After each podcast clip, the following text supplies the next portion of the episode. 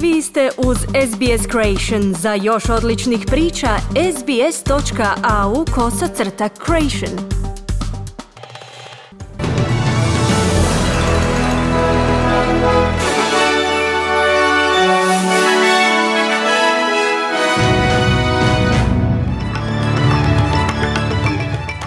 Danas u vijestima poslušajte. Četiri osobe su poginule u prometnoj nesreći u Južnom Queenslandu. Uhićena je osoba odgovorna za napad u podzemnoj željeznici u Brooklynu. Glavni direktor Svjetske zdravstvene organizacije kaže kako svijet ne poklanja jednaku pažnju životima crnaca i bijelaca.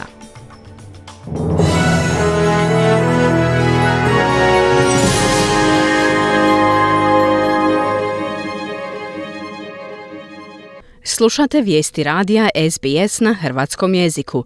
Ja sam Mirna Primorac. Kako se prvi tjedan službene izborne kampanje bliži kraju, ankete pokazuju da neodlučni birači naginju Scottu Morrisonu kao najmanje lošoj opciji.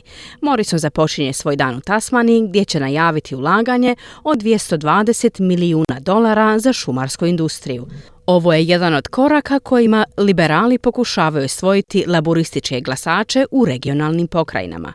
Na pitanje o negativnim stavovima birača prema liku gospodina Morrisona, ministar obrane Peter Dutton rekao je za Nine Network da nijedna vlada ne može zadovoljiti cijelo stanovništvo.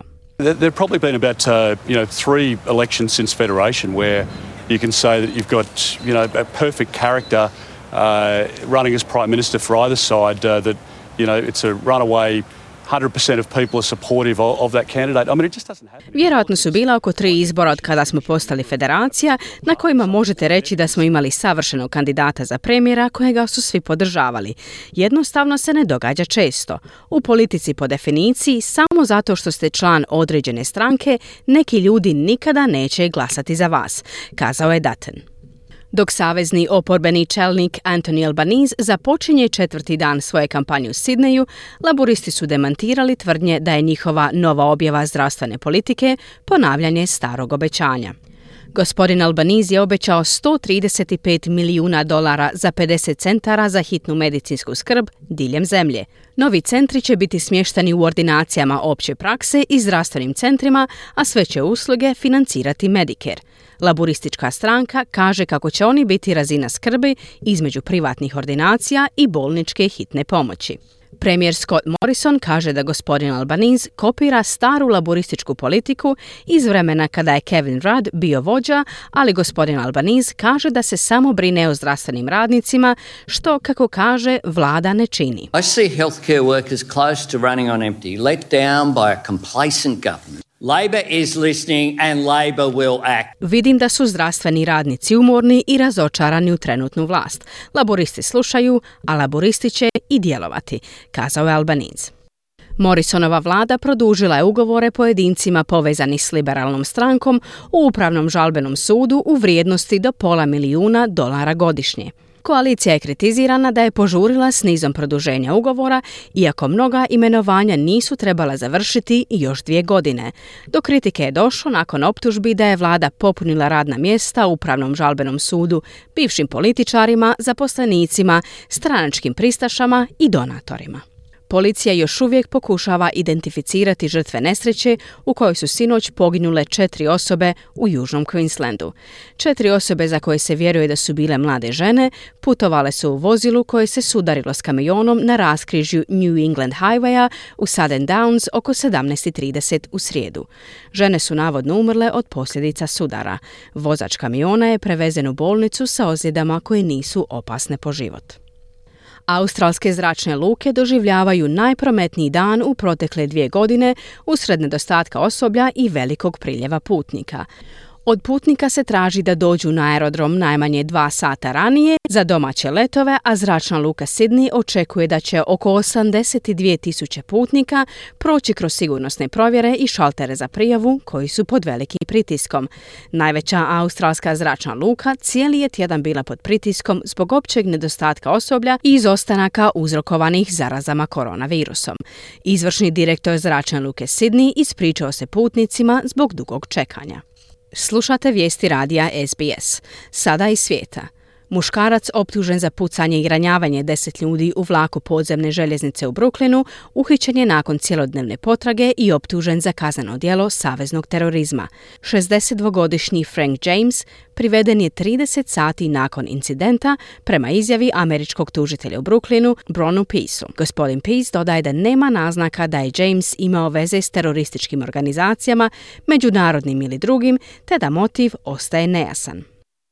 Today, uh, Frank James has been charged by complaint in Brooklyn federal court with one count of violating 18 USC sections 1992 A7 and B1, which prohibits terrorist and other violent attacks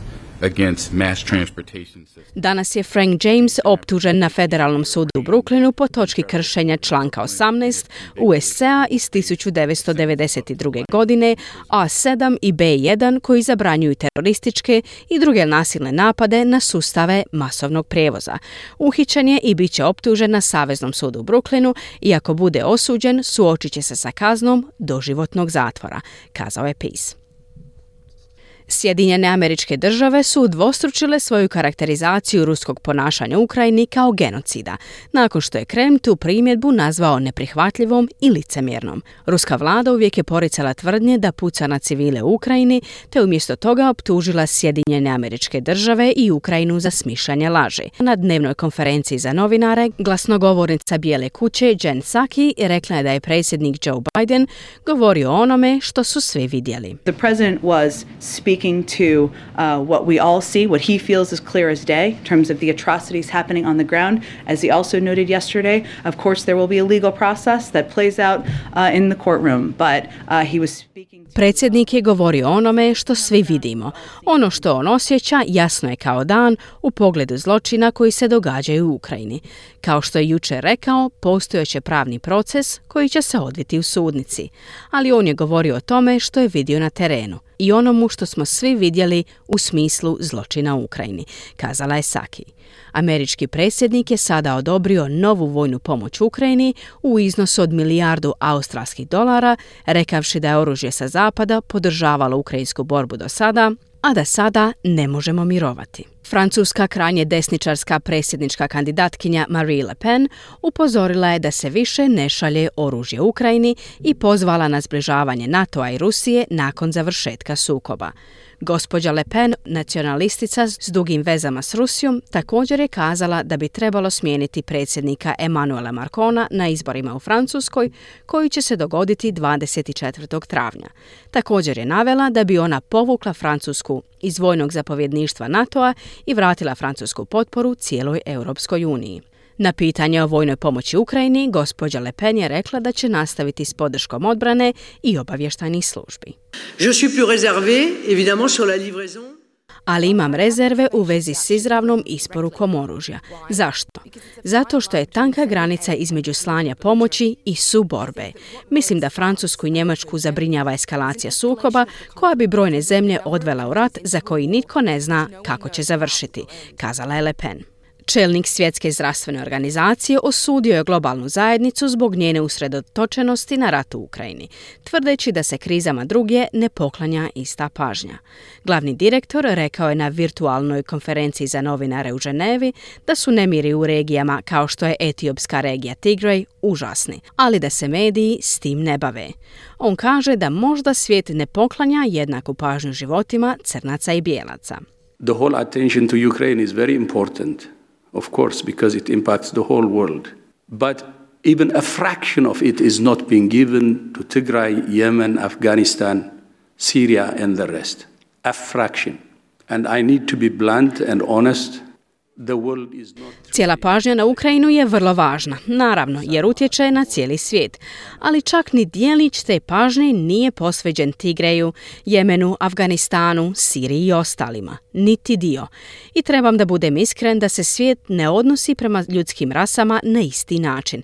Neki su više jednaki od drugih, kazao je glavni direktor Svjetske zdravstvene organizacije. Finska će u narednim tjednima donijeti odluku o tome hoće li se pridružiti Savezu NATO-a. Finska i Švedska ranije su izbjegavale pridružiti se Vojnom savezu, ali obližnja je ruska invazija na Ukrajinu vratila je to pitanje u prvi plan, a obje zemlje preispitivaju svoju sigurnosnu politiku. Govoreći na zajedničkoj novinarskoj konferenciji sa svojim švedskim kolegom, finska premijerka Sana Marin kaže da zajednički princip obrane NATO-a djeluje kao konačno jamstvo sigurnosti. We have deepened our NATO partnership until now hand in hand with Sweden ever since Russia illegally annexed Crimea. The difference between being a partner and being a member is very clear and will remain so. There is no other way mi smo do sada produbili naše partnerstvo s NATO-om, posebno kako je Rusija protuzakonito pripojila Krim. Razlika između biti partner i biti član vrlo je jasna i tako će i ostati. Ne postoji drugi način da imamo sigurnosna jamstva osim pod NATO-ovim odvraćanjem i zajedničkom obranom, kao što je zajamčeno člankom 5, kazala je Maren. Iz sporta izdvajamo. Liverpool i Manchester City nastavit će svoj domaći dvoboj u subotu nakon što su oba tima ostvarili pobjede u polufinalu Lige prvaka.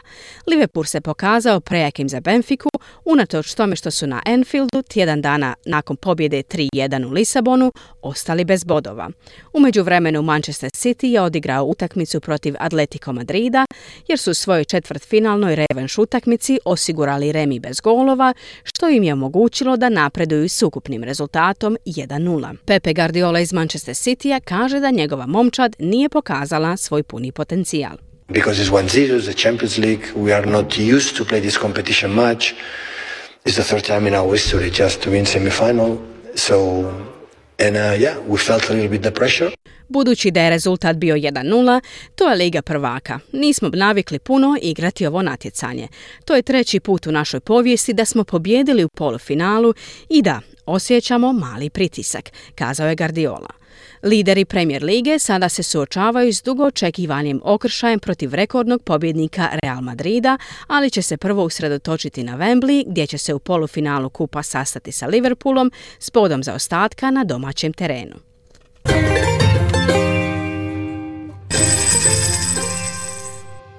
Danas australski dolar vrijedi 0,75 američkih dolara, 0,68 eura, 0,57 britanskih funti te 5,17 hrvatskih kuna.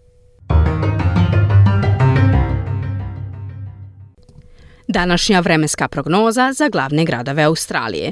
U Pertu se danas očekuje sunčano vrijeme te maksimalna dnevna temperatura do 27 stupnjeva Celzijusa. U Adelaidu umjereno oblačno, temperatura do 28. U Melbourneu se očekuje pretežno sunčano vrijeme i temperatura do 25 stupnjeva Celzijusa. Hobart oblačno, temperatura do 20 stupnjeva. Canberra očekuje se pretežno sunčano vrijeme, temperatura do 21 stupanj Celzijusa. Sidni kiša, temperatura do 23. Brisbane moguća kiša, temperatura do 26 stupnjeva Celzijusa i u Darwinu danas se očekuje umjereno oblačno vrijeme i temperatura do 35 stupnjeva Celzijusa. Slušali ste vijesti radija SBS na hrvatskom jeziku. Za više vijesti posjetite internetsku stranicu SBS News. Želite čuti još ovakvih tema? Slušajte nas na Apple Podcast, Google Podcast, Spotify ili gdje god vi nalazite podcaste.